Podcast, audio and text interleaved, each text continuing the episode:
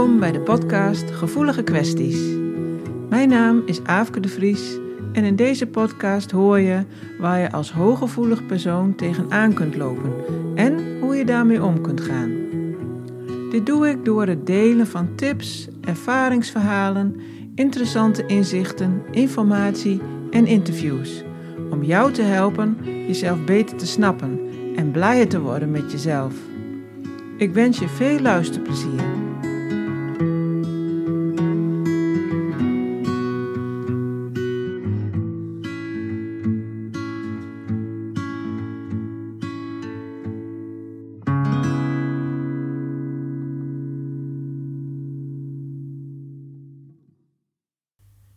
Soms wel eens dat iemand zijn of haar hooggevoeligheid vooral als een last ervaart, of zich er slachtoffer van voelt.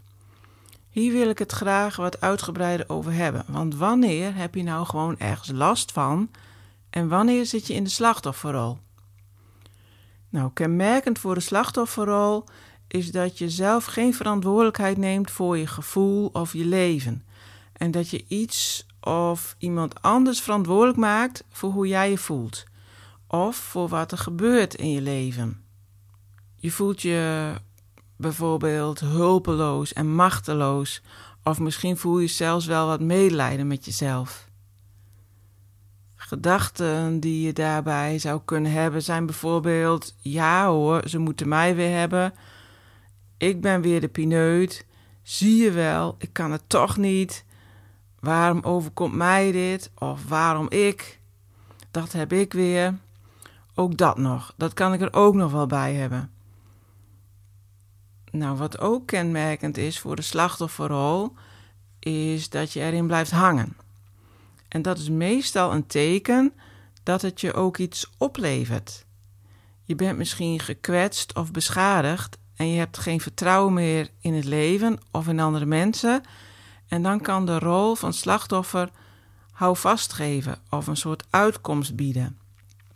Ja, hoe zit dat dan? Hoe geeft dat dan uh, houvast? Nou, eigenlijk komt de rol van slachtoffer voort uit angst.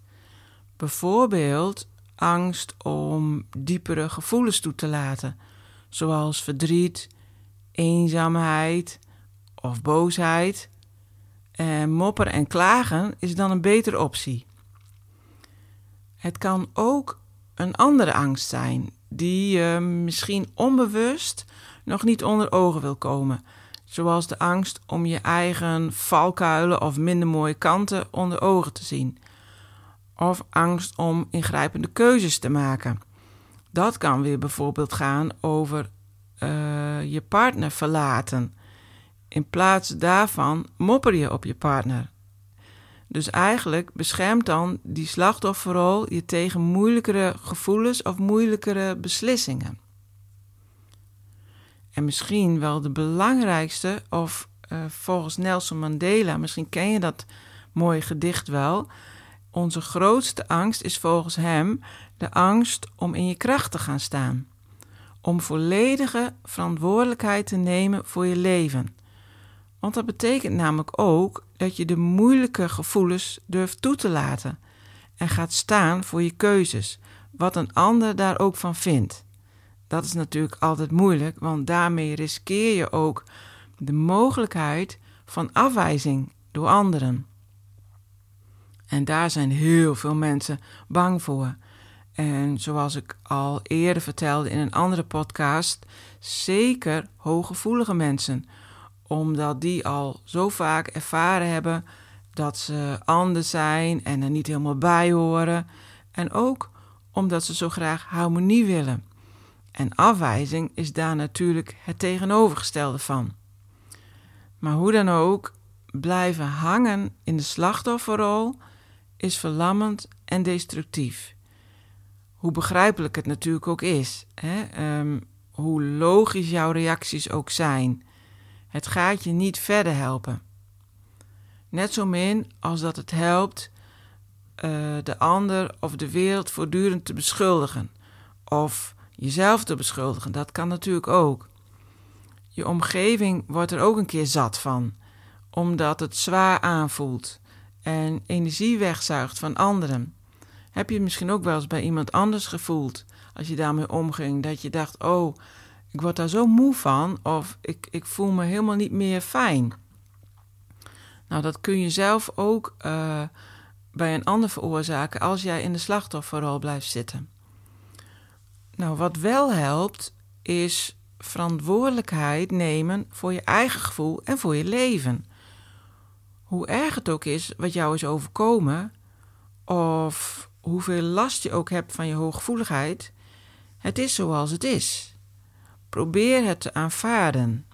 Je hoeft het niet leuk te vinden, maar stop wel met vechten en je verzetten. Stap dus uit je weerstand. Dat is ook het verschil uh, tussen ergens last van hebben, die vraag die ik aan het begin stelde, dus ergens last van hebben of ergens je slachtoffer van voelen. Je accepteert dat het is zoals het is en je stapt uit de weerstand. En dan komt er ruimte om te kijken wat nu je volgende stap wordt. Bijvoorbeeld in het geval van, uh, van je hooggevoeligheid, als je daar last van hebt, je kunt je daartegen blijven verzetten, maar dat helpt je niet verder. Als je het aanvaardt als iets dat bij jou hoort, kun je leren hoe je er zo goed mogelijk mee om kunt gaan. En hoe je er zoveel mogelijk profijt van kunt hebben, want dat kan namelijk ook. Welke mogelijkheden het je geeft, of wat je ervan kunt leren. Wat kan helpen daarbij is uh, bij, als je bij de gedachten die je hebt of de acties die je doet afvraagt: is dit liefdevol voor mij? Dus als je een veroordelende gedachte hebt, bijvoorbeeld naar jezelf, en je vraagt je af: is dit liefdevol voor mij? Nee, dat is het niet. En door een meer liefdevolle omgang uh, met jezelf, ja, eigenlijk te trainen, heel je de pijn of de wonden in jezelf. Ik zal zo uitleggen welke stappen je daarvoor kan nemen, maar dat is wel het resultaat. Als je kijkt naar Edith Eger, dat is een 94-jarige schrijfster van de boeken uh, De Keuze en Het Geschenk. Misschien heb je ze gelezen. Zo niet, uh, doe dat alsnog, die zijn prachtig. Um, zij heeft in Auschwitz gezeten en zij heeft dat overleefd. En ze heeft volgens mij haar eerste boek De Keuze geschreven toen ze nou, al over de 90 was. Ik weet het niet meer precies, 91 of zo. Um, zij was in die tijd natuurlijk letterlijk een slachtoffer. Maar zij zegt dat je kunt kiezen om jezelf daarin gevangen te houden of niet. En een mooie uitspraak van haar vind ik: uh, de belangrijkste reden om de slachtofferrol achter je te laten is dat je dan aan de rest van je leven kunt beginnen. Nou ja, je mag dus best ergens last van hebben. Dat is heel normaal. Maar accepteer dan ook dat je er last van hebt. En zie dat dat gevoel van jou is. Het toelaten of, of uiten van je emoties op een manier dat je het bij jezelf houdt. Dat is heel wat anders dan klagen en mopperen en de oorzaak of de schuld buiten jezelf leggen. En als je je bijvoorbeeld afvraagt, dat zegt Edith Eger altijd, als je je afvraagt waarom heb ik dit, kun je je ook afvragen waarom niet. Het is zoals het is en voor sommige dingen is misschien wel een verklaring te vinden waarom het jou overkomt, maar er kunnen ook dingen gebeuren die je niet persoonlijk kunt verklaren zoals het lot van miljoenen oorlogsslachtoffers. En je kunt dus eindeloos blijven zoeken naar redenen of verklaringen. Maar dat kan ook een uitvlucht uit het hier en nu zijn, waarin jij je voelt zoals je voelt. Dus weer een uitvlucht om die moeilijke gevoelens die er eigenlijk onder zitten, om die onder ogen te komen. Besteed daarom liever uh, je aandacht en energie aan wat je op dat moment nodig hebt, waar je behoefte aan hebt en probeer dat aan jezelf te geven. Verwacht het ook niet van anderen. Ga anderen niet claimen. Want andere mensen kunnen dat als heel vervelend ervaren, omdat ze ergens op een bepaalde laag wel voelen dat zij het niet voor jou op kunnen lossen. En als ze die verwachting dan wel voelen, gaan ze vaak juist het tegenovergestelde doen van wat jij wilt, namelijk ze nemen afstand. En daarmee wordt dan weer jouw slachtoffergevoel gevoed. Je voelt je verdrietig en afgewezen als ze dat doen. En ook die emoties, die mag je wel voelen, die hoeven niet weg. Sterker nog, het is veel beter om ze te uiten dan om ze naar binnen te slaan, want het is bekend dat je daar somber van kunt worden of fysieke klachten door kunt ontwikkelen. Maar zie wel in dat dat toch echt jouw emoties zijn. Dus nogmaals, reageer die emoties niet af op een ander of leg de oorzaak ervan niet buiten jezelf neer. Het is dus niet zozeer datgene wat je voelt dat bepaalt of je in de slachtofferrol zit, maar hoe je dat interpreteert en wat je ermee doet. Maar wat kun je dan doen als iemand anders je vervelend behandelt of als je ergens door geraakt wordt? Nou, stap 1 is dat je erkent dat je geraakt bent. Ja, ik ben geraakt. Stap 2 is dat je jezelf toestemming geeft om geraakt te mogen zijn. Dat is nog weer net iets anders. Ik mag dat voelen. Stap 3 is dat je begrip toont voor jezelf. Ik snap dat ik me zo voel. Want het was ook heel naar of maakt niet uit. Toon begrip voor jezelf. Stap 4 is de verantwoordelijkheid nemen voor je gevoel. Het is mijn gevoel. Iets in mij wordt geraakt. En stap 5 is nagaan wat je nu nodig hebt en daar aandacht aan besteden.